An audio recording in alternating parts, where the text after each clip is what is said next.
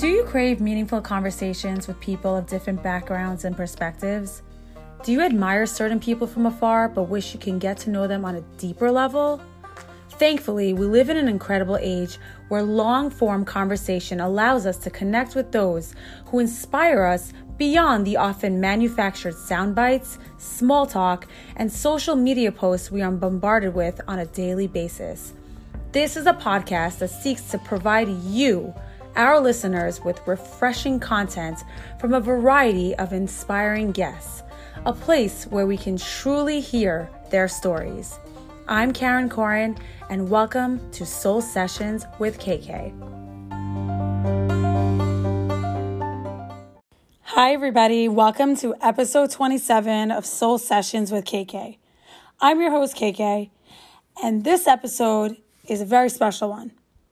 For those of you in my community who are listening to this, there are a lot of topics that are usually off limits and controversial and are not spoken about publicly.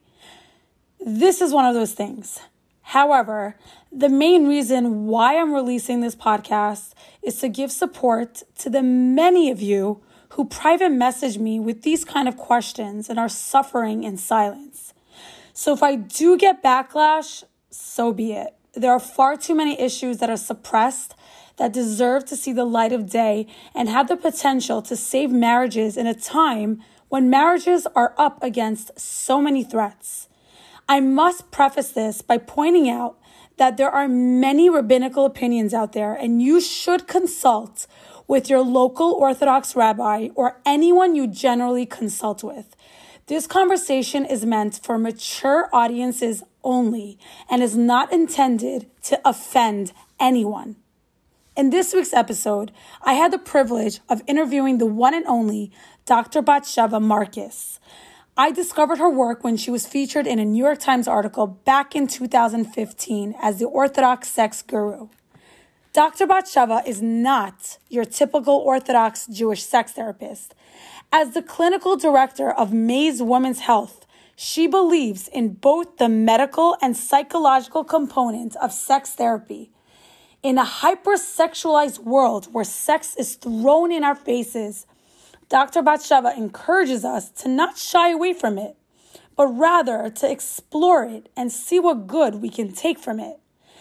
In this episode, Dr. Batsheva and I talk about intimacy from the perspective of Judaism as it relates to scientific data. But don't worry, we keep it kosher here. Dr. Batsheva discusses the importance of having these conversations with our partners but also with others. she shows us the importance of a healthy sex life for monogamous relationships and that there are keys we can use to unlock some of the restraints imposed on us for all the wrong reasons. This episode will help you discover that if you view sex as a chore or if it gives you anxiety, you probably just need a slight change in mindset. And without further ado, I would love to introduce my guest, Dr. Batsheva Marcus. Enjoy the show. Hey, everybody, we are here with another fascinating guest at Soul Sessions with KK. I am here with the wonderful Dr. Batsheva Marcus, who is here with us to talk about sex, and sex therapy and everything we need to know. She is a certified sex therapist, and I got to discover all about her and her Maze Women's Sexual Health Center from the article I read in the New York Times in 2015. I'm telling you, when you read something, it just sticks to you. The name of the article was The Orthodox Sex Guru, and she is an Orthodox Jewish sex counselor. But I'm going to have Batsheva take it away. I'm going to introduce her to the show. Welcome, Batsheva, to Soul Sessions with KK. Thank you for being on the show. Hi, thanks for having me. Of course, it's my pleasure and honor to have you here. So, Batsheva, can you tell the audience a little bit about yourself, who you are, and what you do? Sure. So, as you said, I'm a sex therapist, but what makes me kind of different from many, many other sex therapists is not just the fact that I'm Orthodox, which a lot, there are others out there also, um, but I run Maze Women's Sexual Health. And what's groundbreaking about the work I do and the work that Maze Sexual Health does is that we're the one of the few centers in the country that combine the medical and the psychological. So for many, many, many years, people assumed that if women had a problem with sex, if if they had low libido, like no desire, if they had problems getting aroused, if they had problems having orgasms, even if they had pain, that it was in their head, that there's something going on in their brain and that they're like, they had sexual trauma or they just don't have enough education. And I know that that's not true. So those things can be true. A woman can have trauma and it can shut her down. Lord knows we do not give our kids good sex education, and we could talk about that for sure, for sure, for months and months. Yes. Um, but but for many many women, there's also a medical component, and um, so many of the birth control pills, um, hormones, um, other medications that we take, antidepressants, can have an impact. And that's not to say you shouldn't use those things, but you should be aware of those things. And even if you're not on medications, you know, so many other medical factors become involved in our sexuality. And and so what maze does is every time a woman comes in with an issue we look at it from both perspectives mm-hmm. the psychological perspective and the medical perspective. And we work at it from both perspective and our results are amazing because of that.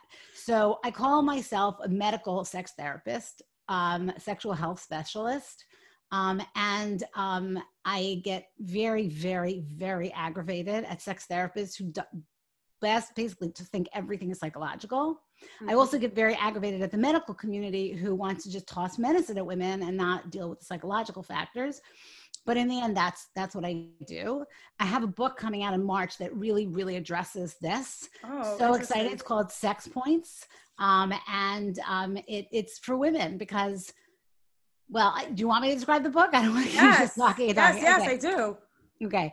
So here's the deal. Most women, when something's wrong with their sex life, they have a really hard time figuring out exactly what's wrong. Like they know something's not working and they can't really quite figure out what's wrong. So the book opens with a questionnaire and you fill out the questionnaire. And at the end of that, it helps you kind of pinpoint what the issues are and what issues may be affecting other issues. So that if you're having these issues that may be affecting your arousal, that might really have a secondary impact on your desire. If you're having pain, that might be affecting your ability to have an orgasm. So then once we I've worked with you through this questionnaire to be able to figure out where your points are missing, then the rest of the book is very practical, concrete advice about how to gain those points back. That's so fascinating. Yeah, you know, I actually, as a college teacher, I've learned that a lot of the, you know, the problems in the bedroom arise from psychological issues. You know, you hear about medical issues, but you never really hear it both of them together, which is very interesting. So, can you tell us how you got into this field? What made you go into this and not be like just like a regular psychologist? Why sex therapy? So that is a great question, Karen. Um, so I actually started in a bizarre way. I, I started, I went to social work school, but I was doing community organization and I was working with not-for-profits and I was basically turning around not-for-profits and kind of really loved what I did. Um, was working for Jewish organizations and, you know, was working as executive director and then was getting a little bored and trying to figure out kind of what my next step would be. And um, a friend of mine who's a urologist was opening laboratories and he said, Would you come just in between while you're figuring out what you want to do to set up my laboratories for me, my infertility laboratories? And so, um, 23 years ago, I joined him to set up these laboratories. And he was a male sexual dysfunction specialist. He specialized in infertility, but he also specialized in men who had sexual problems. And um, I was fascinated by that. Nobody was doing the women's side at all. So um, I opened the labs for him and we made a great team. And then I said to him, let's, let's start figuring out what's going on with the women. And um, this is a great story, actually. Viagra came out in 1997. Viagra came out in 1997. Um, so that was 23 years ago. And um, Viagra was made like a seismic change in the community because there were so many specialists, including this urologist I worked with, who were dealing with all kinds of ways of treating men's erectile dysfunction. But now, with a $75 visit to your doctor and a pill, you could fix it. And so, or at least many of the cases. And so, an entire industry of researchers, you know, um, doctors, you know, therapists were kind of all put out of business basically overnight, not put out of business, but really right. saw a huge drop. And then all of a sudden, those same people were like, huh, women, maybe it's on all women's heads. Also, maybe there's also something going on with the women that we could address. So that it, that's where the medical field started paying attention to women. And um, I know some women get really aggravated because they feel like you know it's getting medicalized but i don't really care whether they're motivated by profit i'm happy that drug companies and researchers are now trying really hard to figure out what the medical piece is and so i went back to school at that point i was trained as a social worker but i went back to get more specialized training in sex therapy and then I went back and got my master's in public health and a PhD because I was so fascinated. And we opened the Women's Center, and wow. that's that's how it happened. And just because I'm very, very, active in the Orthodox community, I often would get Orthodox patients because people look Nida and you know Taharat Mishpacha. It's such an important piece of this puzzle. Yeah. So um, being able to speak to that and be able to understand the language people are talking about and not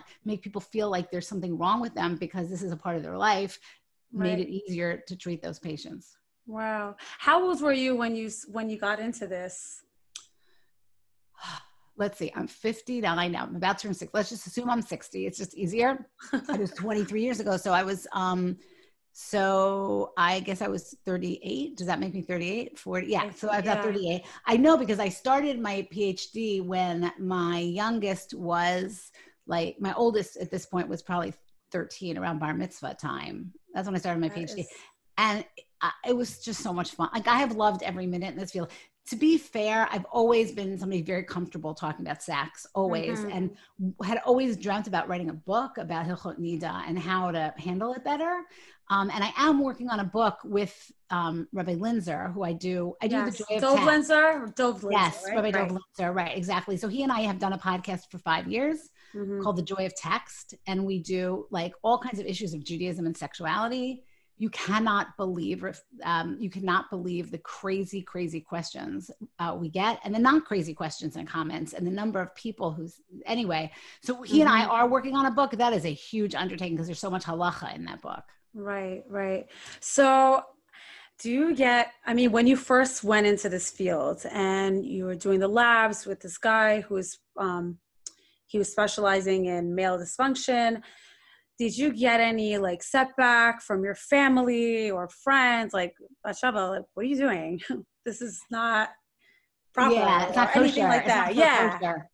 so i didn't actually get a lot. Let me think. Um, certainly not when i was working with him on the infertility and the sperm banking. No really not. People thought it was funny like you know you work at a sperm bank it kind of gets a reaction. Mm-hmm. um, so that was it. Um, and i should tell you one of the things we do now is a very specialized kind of um, semen analysis which has allowed couples to get pregnant when they think they have no sperm. So it's life changing miraculous and we have a large large haredi population that sees us for that.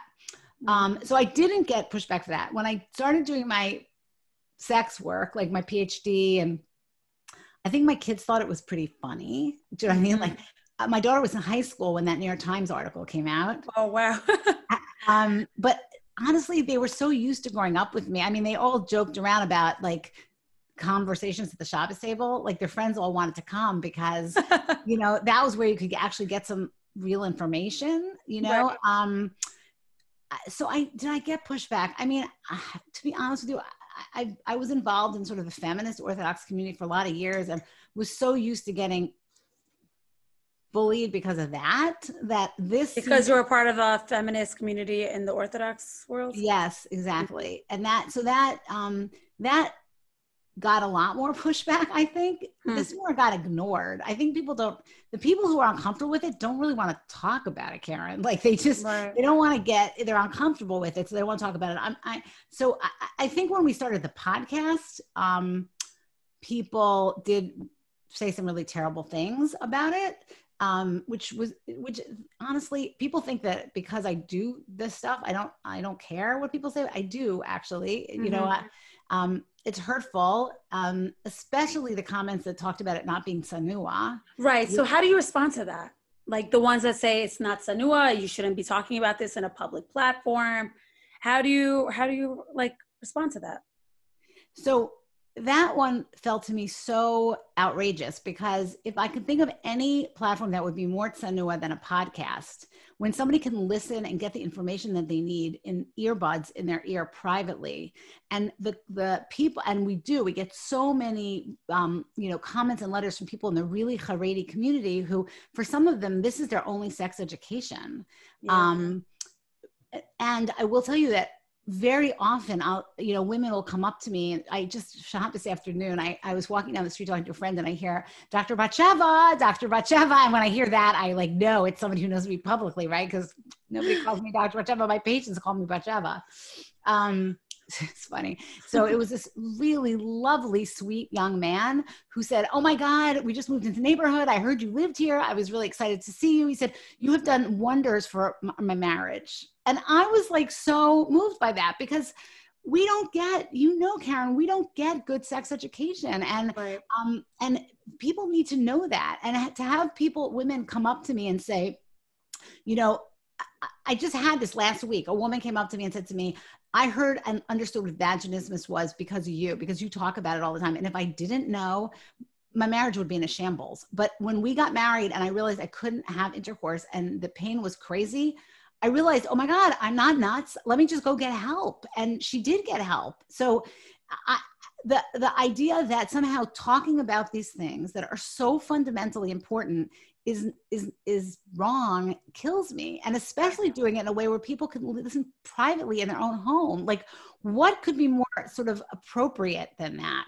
You, so does that make sense to you? Yeah, yeah. I, are there certain things that you might say that can garner more uh, controversy than other things? So here's the deal. I, I, did my phd thesis on vibrators and women right? That's my you know i and the irony about that i have to tell you is that now having talked to so many rabbis i mean uh, often when pe- women are stuck and they they're uncomfortable talking to the rabbi or their husband doesn't want to talk to the rabbi or the rabbi has questions i'll just get on the phone with them or one of my therapists will so vibrators are like one of the least controversial that's what's ironic here right. vibrators are for some reason and not for some reason i could go in and on and on but they're very non-controversial from halachic perspective right. they're more controversial just from a sociological perspective. Like people are kind of just uncomfortable with the idea of a vibrator.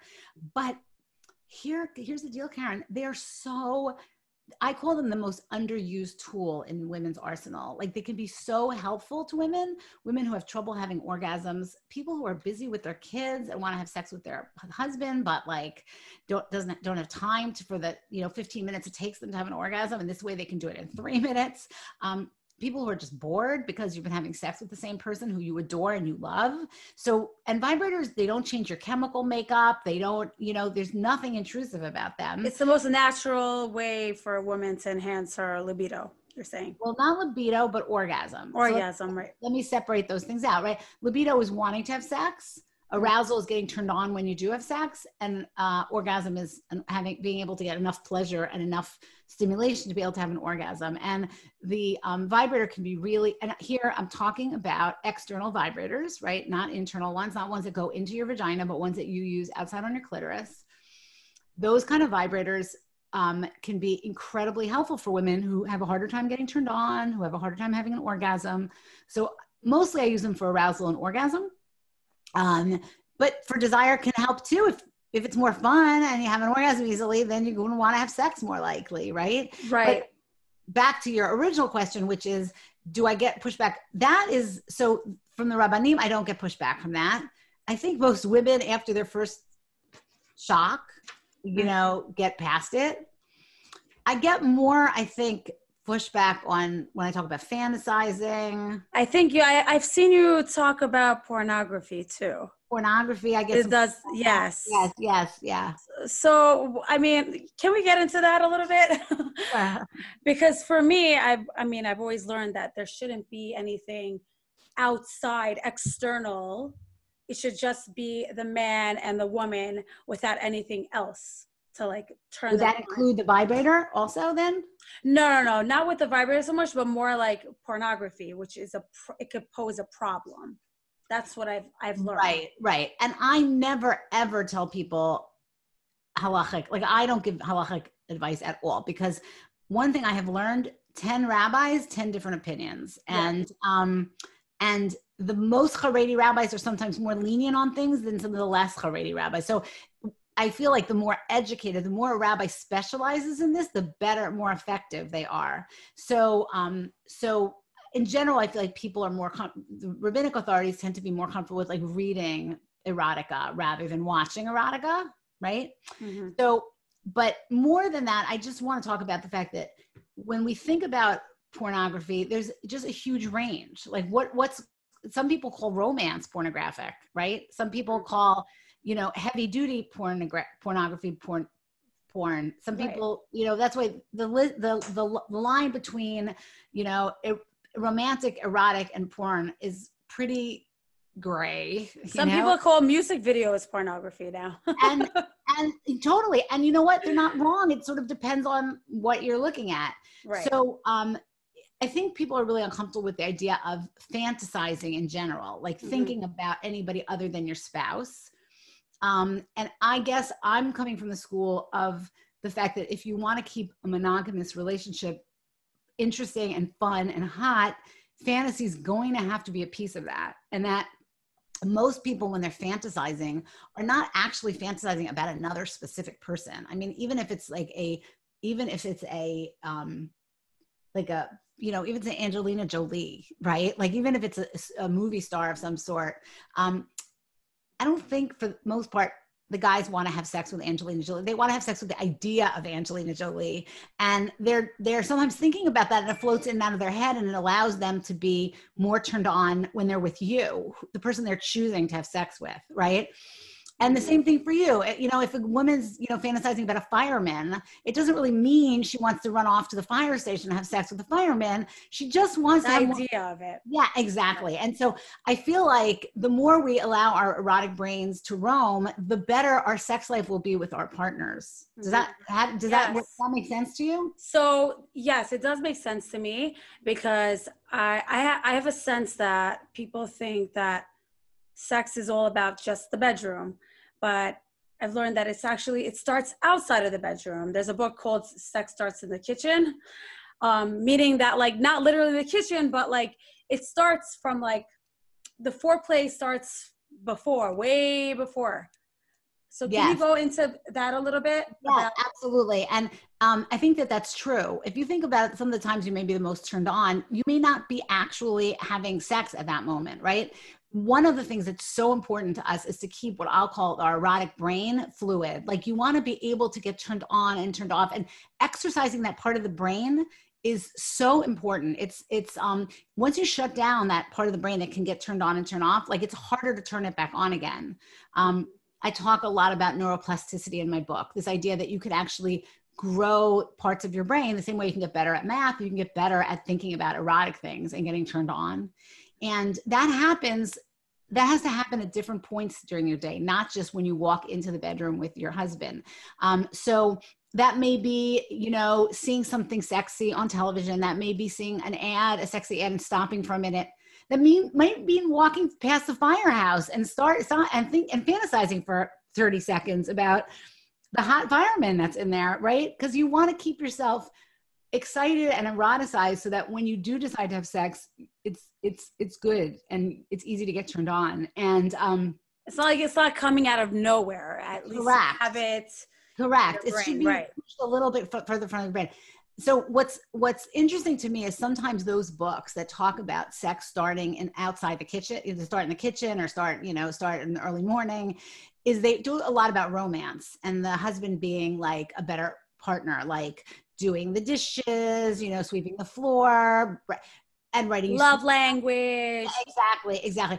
I think that there's some truth to that. And for some women, that works great. But I will say, Karen, one thing I think is that sometimes is a different erotic edge that you need. And that might be sending like something that feels a little off to your husband or having him send you something that's a little naughty you know mm-hmm. um, thinking about something that you've done with him another time that was a little bit um, risque you know having him sort of you know steal a, a really like a passionate kiss when nobody's looking when the kids are you know in the other room that there's something that, that the two of you connect on the sexual end, not just the romantic end, but the sexual end.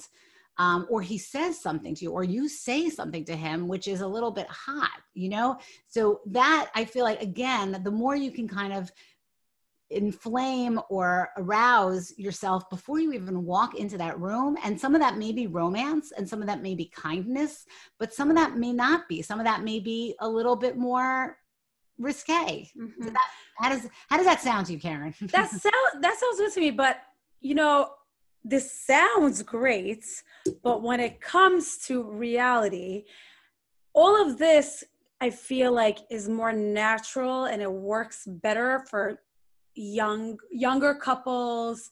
When the beginning of their relationship when things are hot and there there's major attraction in the air. But as you know that you see a lot of couples that come to your office as time goes by and the relationship deepens and the more kids they have and you know life cycles it's harder to implement this it becomes more not a chore but it's it's not something that just comes natural you yeah, can say I guess. Sure. I think I think it's fair to say it sure. And and that's when it's most important, Karen. Like that is when it's most important.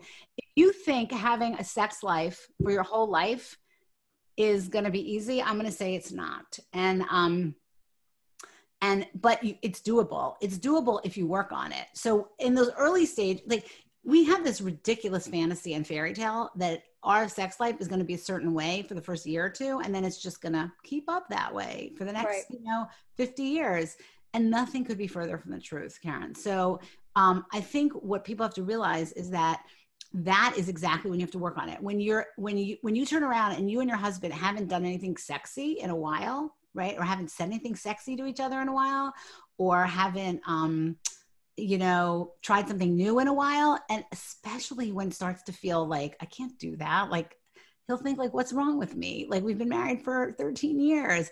That's when you have to think about that and do it. And that maybe means having a conversation with him you know? Like you sit down and you say shmuley your husband's not shmuley right?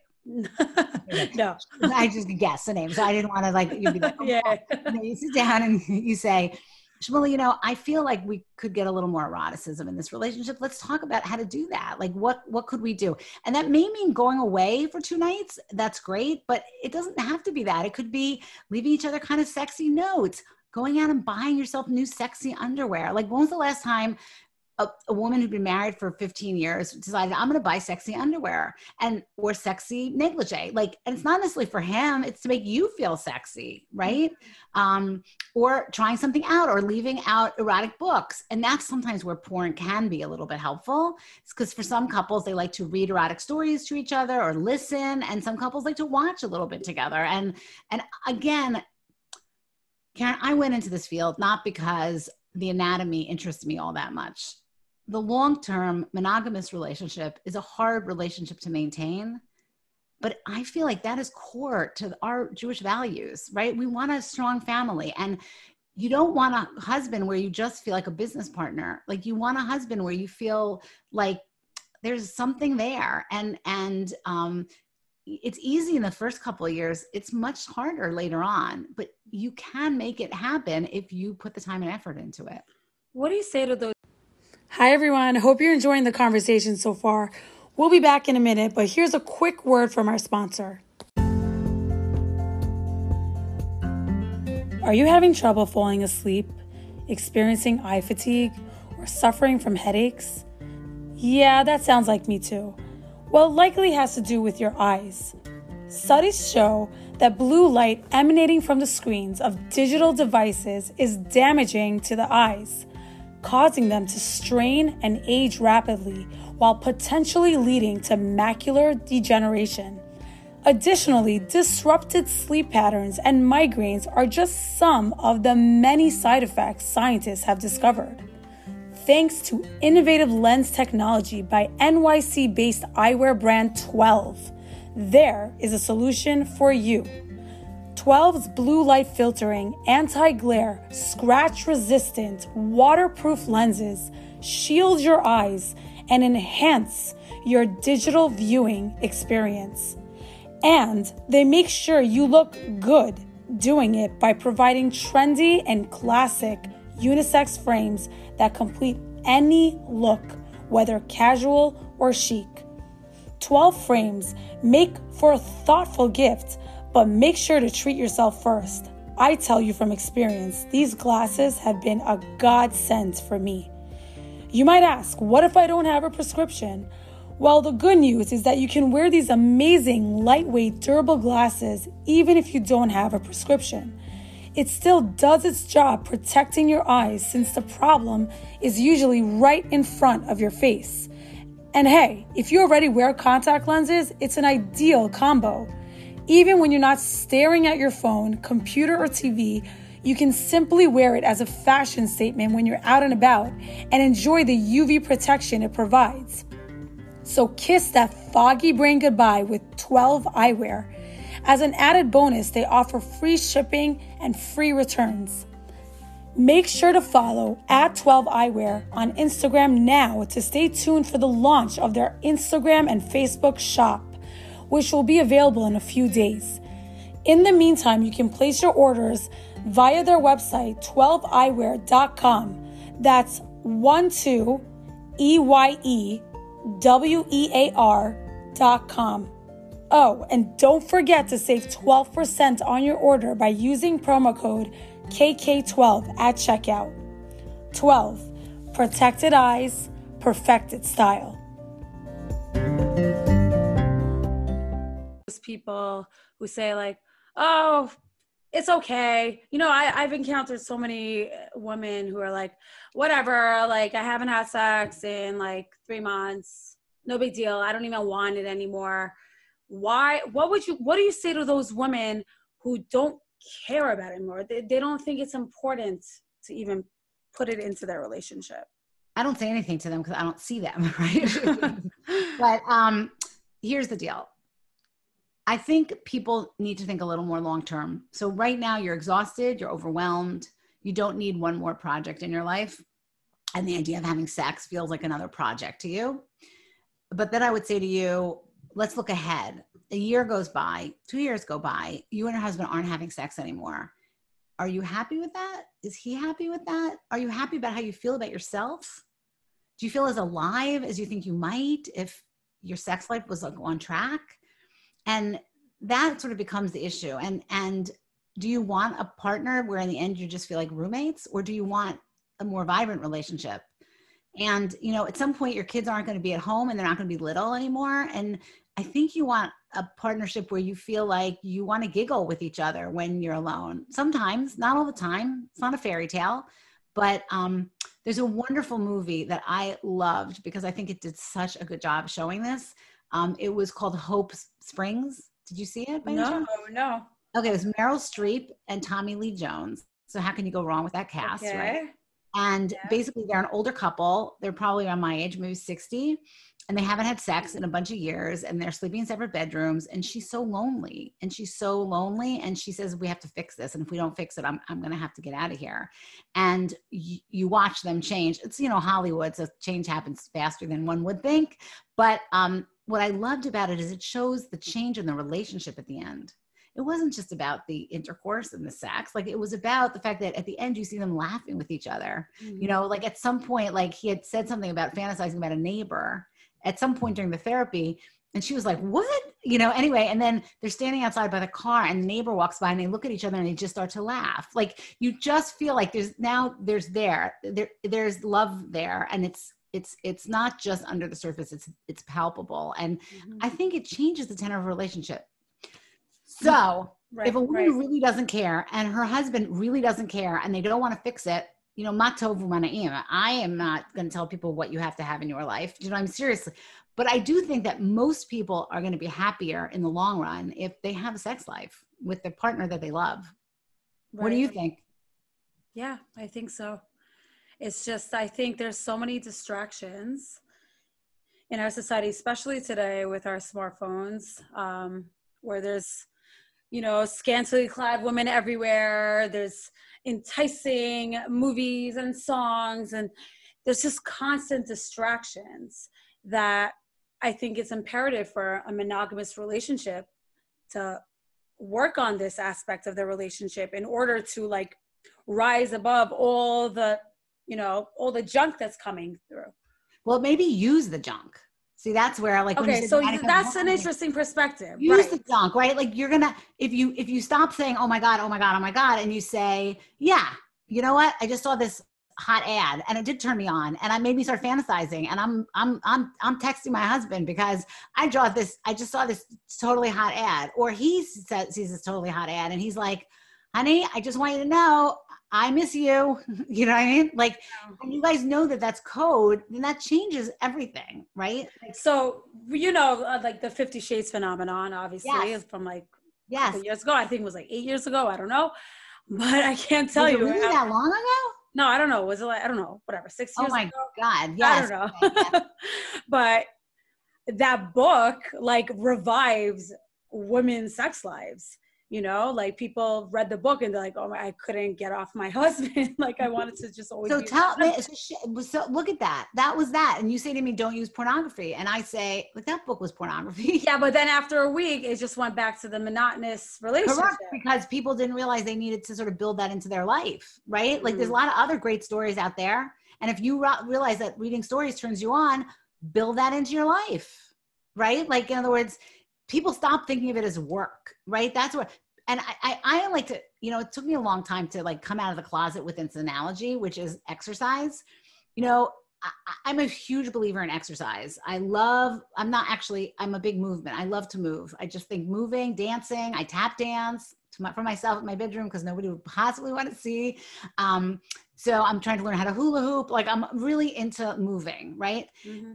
Here's the deal you know exercise is good for you. You know once you do it, it feels good. You know to get it as part of your life, you need to kind of find the exercise or the movement that you enjoy. You just need to build it into your life. I feel like I know it sounds so unsexy, but sex should be like that. It makes us feel really good. It's really good for our relationships. It's really good for us. And so, yes, you need to kind of get into the groove to do it. But then once you're doing it, you probably love it. And if you do it regularly, you love it more. And sometimes you have amazing sex. And a lot of times you have okay sex. But you're never going to have amazing sex unless you're having okay sex once in a mm-hmm. while. Does it right. How does that how does that hit you? Does that hit you like it makes sense to you or That makes sense. I something that is conflicting me a lot, and I think Esther Perel talks about it, is how does a monogamous couple who has all these domestic chores and routines and you know that that predictable part of their relationship. How do they keep both parts of these relationships afloat? Because i feel as though when you focus on the adventurous part of the relationship where it's you know the sexuality and the adventure and the unpredictability then you're kind of uh, losing balance in the other aspects. But when you have like your domestic game on and like you're a great mom and you got your kitchen is like clean then it's just so hard to balance both worlds. It is hard. And I think you need to say to yourself, the sex piece is a small piece. It's not like it is not the same as the balabusta piece, right? Which is what you're saying, right? right. The part of you that wants to be a great mom and take care of the kitchen and all that is a huge piece. The sex piece is a smaller piece, and but it's an important piece. So that means that if you decide you're gonna every morning or three times a week you're going to read an erotic story first thing in the morning because it gets your brain going. If that means and making sure that you and your husband have a sex date or getting naked in bed date once a week and that's just you know sacrosanct time that you're going to do that. Um, if that means that you and your husband decide every other week somebody takes responsibility for thinking of something fun to do in the bedroom bring, bringing in whipped cream or bringing a new vibrator do you know what i mean? Like you don't need it's not like your whole personality has to change in order to do this it's think of it as dessert. You still you cook all your dinner, but there should you know you want healthy foods. You want foods that are good for the family that make you feel good. You know, but dessert's fun, and you should have a little bit of dessert in your life. Even and sometimes it means working on the dessert. You got to work on the dessert. Dessert doesn't just appear, but it's fun to have it anyway. Right. I love that. I really like that. Okay, so I wanted to ask you, what are some of the most common reasons people come to sex therapy to your practice? So, um, so I, I our practice is a little different than most ther- sex therapists, but I'll give you both answers. Yeah. Uh, I know we're probably heading out of time, so I'll try to keep it brief. Um, so I think the biggest issue for most women now would be um, low libido, lack of desire, or at least what they think of as lack of desire. Sometimes it's problems with arousal. That is a lot of what people come for. And that, as I said, can be a combination of some of the things you and I just talked about, right? Like their lives, but it also can be medications they're on or getting older and the hormones dropping. Mm-hmm. Um, so I think that's what most people come to sex therapists for, for the most part. That Can and I interrupt you for a second? sure. Can you just distinguish the difference between libido and arousal? Because I'm I get a little bit confused between. Yeah, you and the rest of the world. You and the rest Yeah. of the world. I have Can a you just explain that again? chapter on that in my book because Okay. so do not feel funny. So the desire or libido is I want to have sex, right? Arousal is I get turned on. Okay. So they're different, even though you think of them as being the same, but they're different. So there are some women who really do get very turned on and have orgasms very easily and still do not want to have sex. They're just not interested in it.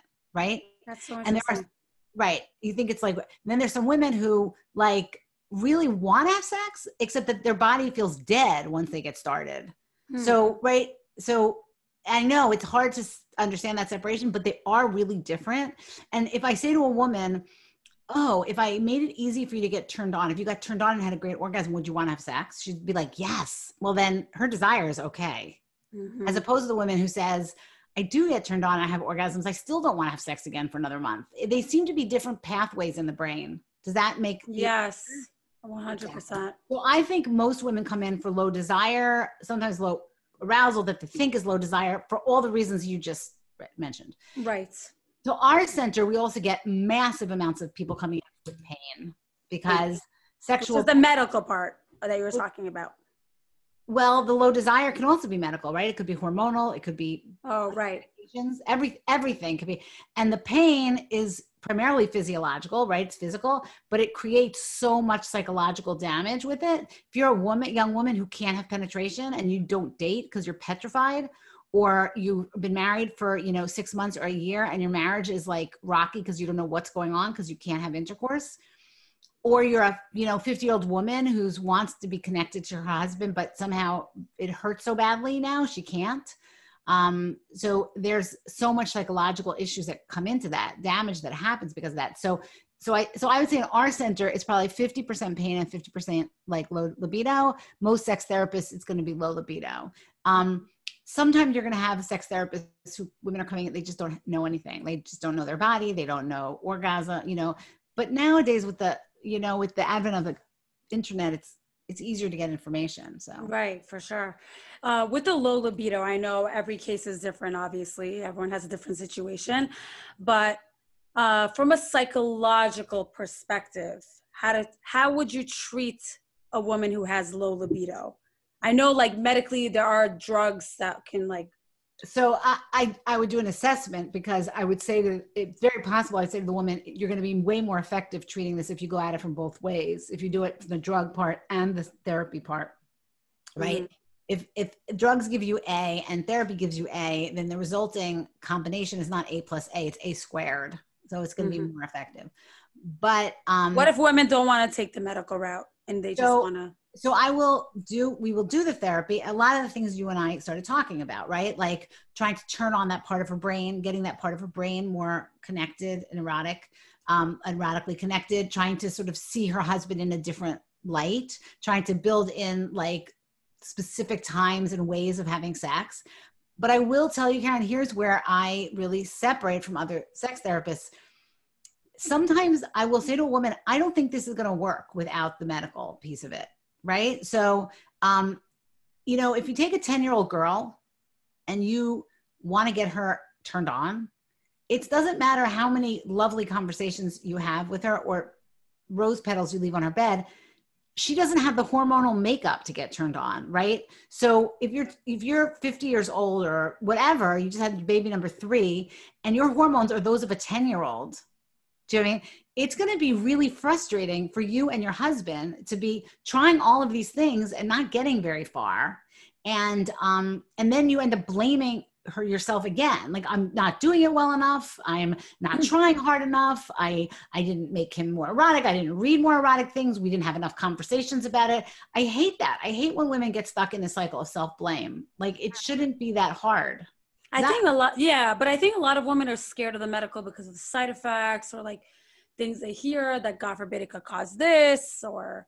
Yeah, I think women are very scared. And I think, you know, going to a practitioner who really can give you the data and show you what's involved and trying something for a few months may be a way to go. Um, and, and, you know, I'm always saying like, you don't, nobody has to pick, you don't have to do the drugs. I just feel like you don't want to set yourself up for failure. And i think that we sometimes you know make women feel worse about themselves after they've sort of tried these things and they're still not working. Right right. I see that.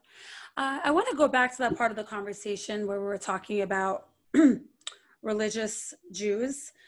And it's interesting because i feel that religion can sometimes be an impediment to sexuality when it's honestly it's supposed to isn't it supposed to be like helpful towards bringing the husband and wife together in the bedroom? But unfortunately a lot of people use religion and like the holiness and all of that and it actually becomes it, it, it goes to their detriment to the relationship. So how how do we like how do religious Jews have healthy holy sexuality with God in their lives too? You know, Karen, that is such a fabulous question. And it's like the $64,000 question. Like, yes, I feel like so many religious women in particular, but men have their own issues too, grow up with no education, no sex education, so much shame. Um, so many, not let us spill seed and all of yeah, so many distorted ideas, and and it's not like the educators or the college teachers are trying to ingrain negative messages. Um, they grew up with negative messages themselves, right? So, um, so, so and Ju- I don't believe that Judaism as a whole, although there's lots of different voices in Judaism, wants there to be a negative idea about sex. And one of the things we do on the Joy of Text is try to look at actual short texts that like try to read them in a way that's maybe more sex positive to make people aware of that there are other ways to read text other than the negative sex negative ways. Um, I think we have to be honest, Karen. I think the starting point is being honest. What you just said is so important. Like, yes, Hilchot Nida work really well for some couples. For some couples, you know, not having sex half the month or one week out of, you know, a couple months if you're on birth control pills is actually charming and allows them to kind of want each other again. And for some couples, it's a total disaster area. Do you know what I mean? And mm-hmm. and if we're honest about that and we say like some things work better for other couples, it doesn't mean you don't have to keep the halacha. It doesn't mean the halacha isn't the halacha. It just means that we can try to help you. Right. Um, and yeah. yeah. I'm I'm not even talking so much about halacha. I'm I'm talking about these like these ideas that go into like yes. heads about like not tsanua. What's yes, like what's tsanua? I'm a slut if I if I buy these like if I buy this really like you know, risque, you know, red teddy, I'm a slut. Yeah. Or if I want him to tie me up, or I want him to tie you, you uh, whatever, I want to tie him up. Like, or if I say the wrong thing, oh, right, if I use street language, you know, what I mean, yeah. The only thing I can tell you is to liberate yourself from that is to have more more conversations. That's the only way because um, I don't believe Judaism wants us to have, you know, stultified sex lives like because that's not going to be good for marriages so um you know I and you know it's so interesting because I feel like sometimes the Haredi rabbis are better about this in a weird way because the mm-hmm. Gemara is so like you know direct about things. Mm-hmm. Um, so you know I think sometimes these women's hangups come from not really from Judaism so much as from you know the like way we were raised. Christian, I think I don't know. Well, it's just it's just a shame that we were raised it starts with sex education and talking to kids. So, yeah. Okay, so on one hand, we have people who go grew, grew up in a religious background, went to an old girls school, and they have all these ideas in their head about sexuality, how it's like, oh, you can't do this and you can't do that. But then on the other hand, there are women who didn't grow up with that and everything was open. They grew up with MTV and now they're now the, the TikTok's the new MTV right now. Um, everything's out in the open. I mean, did you hear uh, what's her name? That new rapper, Cardi B. Cardi B's new song. I mean, it's like everything's out in the open. Like what's her new song? I have not heard it. Oh, look it up. WAP. okay. Oh, the WAP song. The WAP song. Yeah. Okay. Okay. I mean, every like little teeny bopper is singing that song and doing the WAP dance. So, is that helpful towards like a healthy sexuality? Like, where do we draw the line? So, I'm not sure it's about line drawing, and it's more about talking. And, and i often will say we live in such a funny time. We're drenched exactly what you're saying. We're drenched with sexuality around us right? Like it's just all over the place everywhere. It's in the the songs and the the tiktok and instagram and the billboards and everywhere you turn. But we're not having real conversations about sex. So forget trying to get rid of that. I don't think i think having real conversations with our daughters with our friends with women just supporting each other, like support groups kinds of things, like with sex educators. And that gets us back to how angry I am when people say that it's not tsanua that I'm talking about sex. Because I feel like the way that I talk about sex, the way that Rabbi Linzer, Dov Linzer talks about sex is so respectful and so um so empowering. And so I think you and I, I'm going to say the same thing about pornography for our kids, right? You can't stop your kids from seeing porn. You can try, you can put as many guards on your phone or whatever. Your kids are going to find porn. The only thing, no, I promise you, the only thing that's going to inoculate them against porn is talking about it if you talk to them, if you allow them to ask you questions, if you warn them about things, if you just let them know. And that's true about sex also. If we talk about it in a grown up, realistic, not horrified, and not fairy tale way, then we can navigate all the crazy sex around us. Mm-hmm.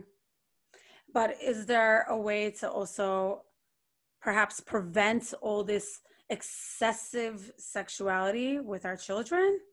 Or like I, I don't like, honestly, okay go in there like I don't think no I'm not saying you don't say go in there and or no not at all. You can say you can have conversations that I've done a lot of talks on talking to kids about sex so you can look that up. I have it on Facebook under Dr. Batsheva. I have some on Instagram, I think maybe. Anyway, um, so you do not. It is. This is not a matter of yeah, go ahead, watch the porn. That's not what I'm talking about. I'm talking about having converse, honest, open conversations with your children about sex in general, and when it comes to porn, explaining what porn is, understanding.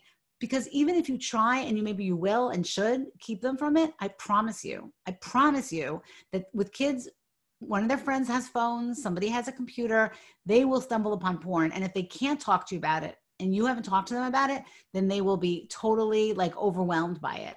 And if you talk about what it is and why you don't like it and why you think it maybe is bad values and what's the problems with it, then then they'll have a context to put it in and they can maybe come talk to you about it or they can put it away on a shelf in their brain. So um, if you'd like, we can have a whole other conversation about that. Yeah, there's so much to talk about.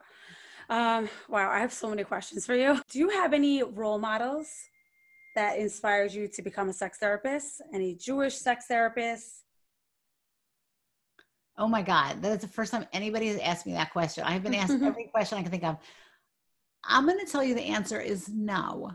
I didn't. I mean, I grew up with Dr. Ruth, like everybody yeah. did. Yeah, me too. Um, and I thought it was great that she was talking about things. I thought that was amazing. Yeah. Um, my god i don't actually i um yeah i uh wow um i i have i will tell you that you know kinsey who was the first sex researcher is really one of my heroes mm-hmm. um i love you have an hbo uh, show about him right yeah uh no no no no that was that's someone else. Johnson. That was Master Johnson. They oh, did a yeah, great movie called Kinsey, which was amazing, and I love Kinsey, and he's that's movie worth watching. The Masters and Johnson movie that they did the show on, not so crazy about. Mm-hmm. Um, and um, and also um, Jack Morin, who's a, another sex researcher who wrote a book called The Erotic Mind. I think he's dead now. Whatever.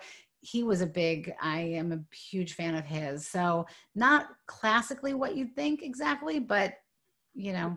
Mm-hmm. Mm-hmm. So can you just? Um, we're gonna wrap it up And I want to know what are some of your hopes and dreams for the world? I love that question. I hope that we can open up the conversation about sex a little bit more, like less emotionally and more informationally and kindly, and make spaces for women to talk about some of this stuff. Um, I hope that we as parents can do a better job with the next generation of kids so that young girls grow up like appreciating their body, not being embarrassed about their body, not ending up with eating disorders, and being able to enter into sexual relations without some of the struggles that many women today do. Mm-hmm. Yes, those I would say were my hopes and my dreams. Beautiful. Thank you so much. Can you also just tell the audience where people can find you? Sure. All platforms. All over the place. Okay. Yes. Dr. Batsheva, Dr. Batsheva, um, at on Instagram and Facebook. And I'm going to highly recommend that people join a new book club I started on Facebook called the Ultimate Sex Book Club. And I'm going to, I have a bunch of other sex therapists who are moderators.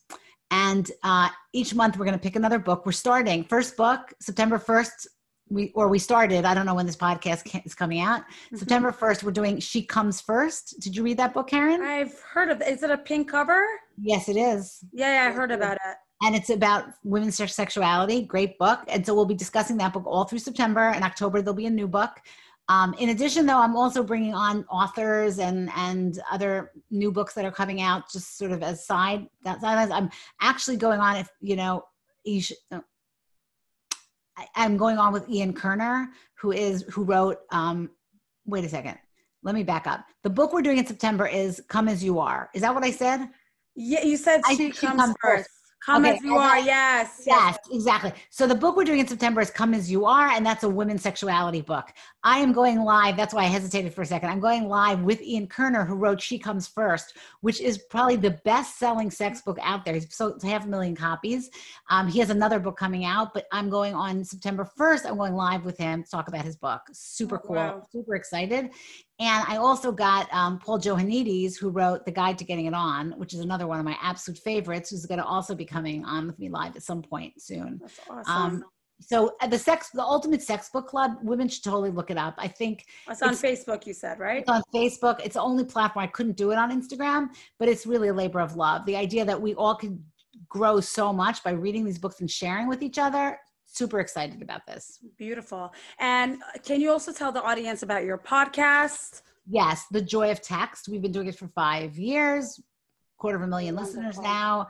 Um, that was also a labor of love. We started it five years ago as a one year project, um, but the response was so overwhelming, and we still are getting so many comments and letters and things from people. And people have said it like changed their sex life and it saved them. And so, you know, we just keep doing it. And we they come it's only once a month um, and we have these mini episodes that do texts and most of the episodes have topics. And the joy of text you can find it on jewish public media but anywhere you know spotify anywhere where you get your and hopefully you're going to be coming out with a book god willing soon. and the, the for sure the well please god.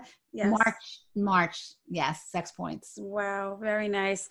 Dr batsheva thank you so much for being here on my show and educating the public about different things in the bedroom, sexual problems, and also, most importantly, about communicating about sex and that having sex is not a bad thing, is actually an amazing thing for your marriage, for monogamous relationships. If you want a vibrant life and not a dull life, you need to educate yourself and you have to work on your sex life. So, thank you so much for being here. My and pleasure. And uh, yeah, you guys can find her on Instagram and Facebook at Dr. Batsheva. And everything else she said, I'm going to put it in the bio. Thank you so much. Thank you. Of course.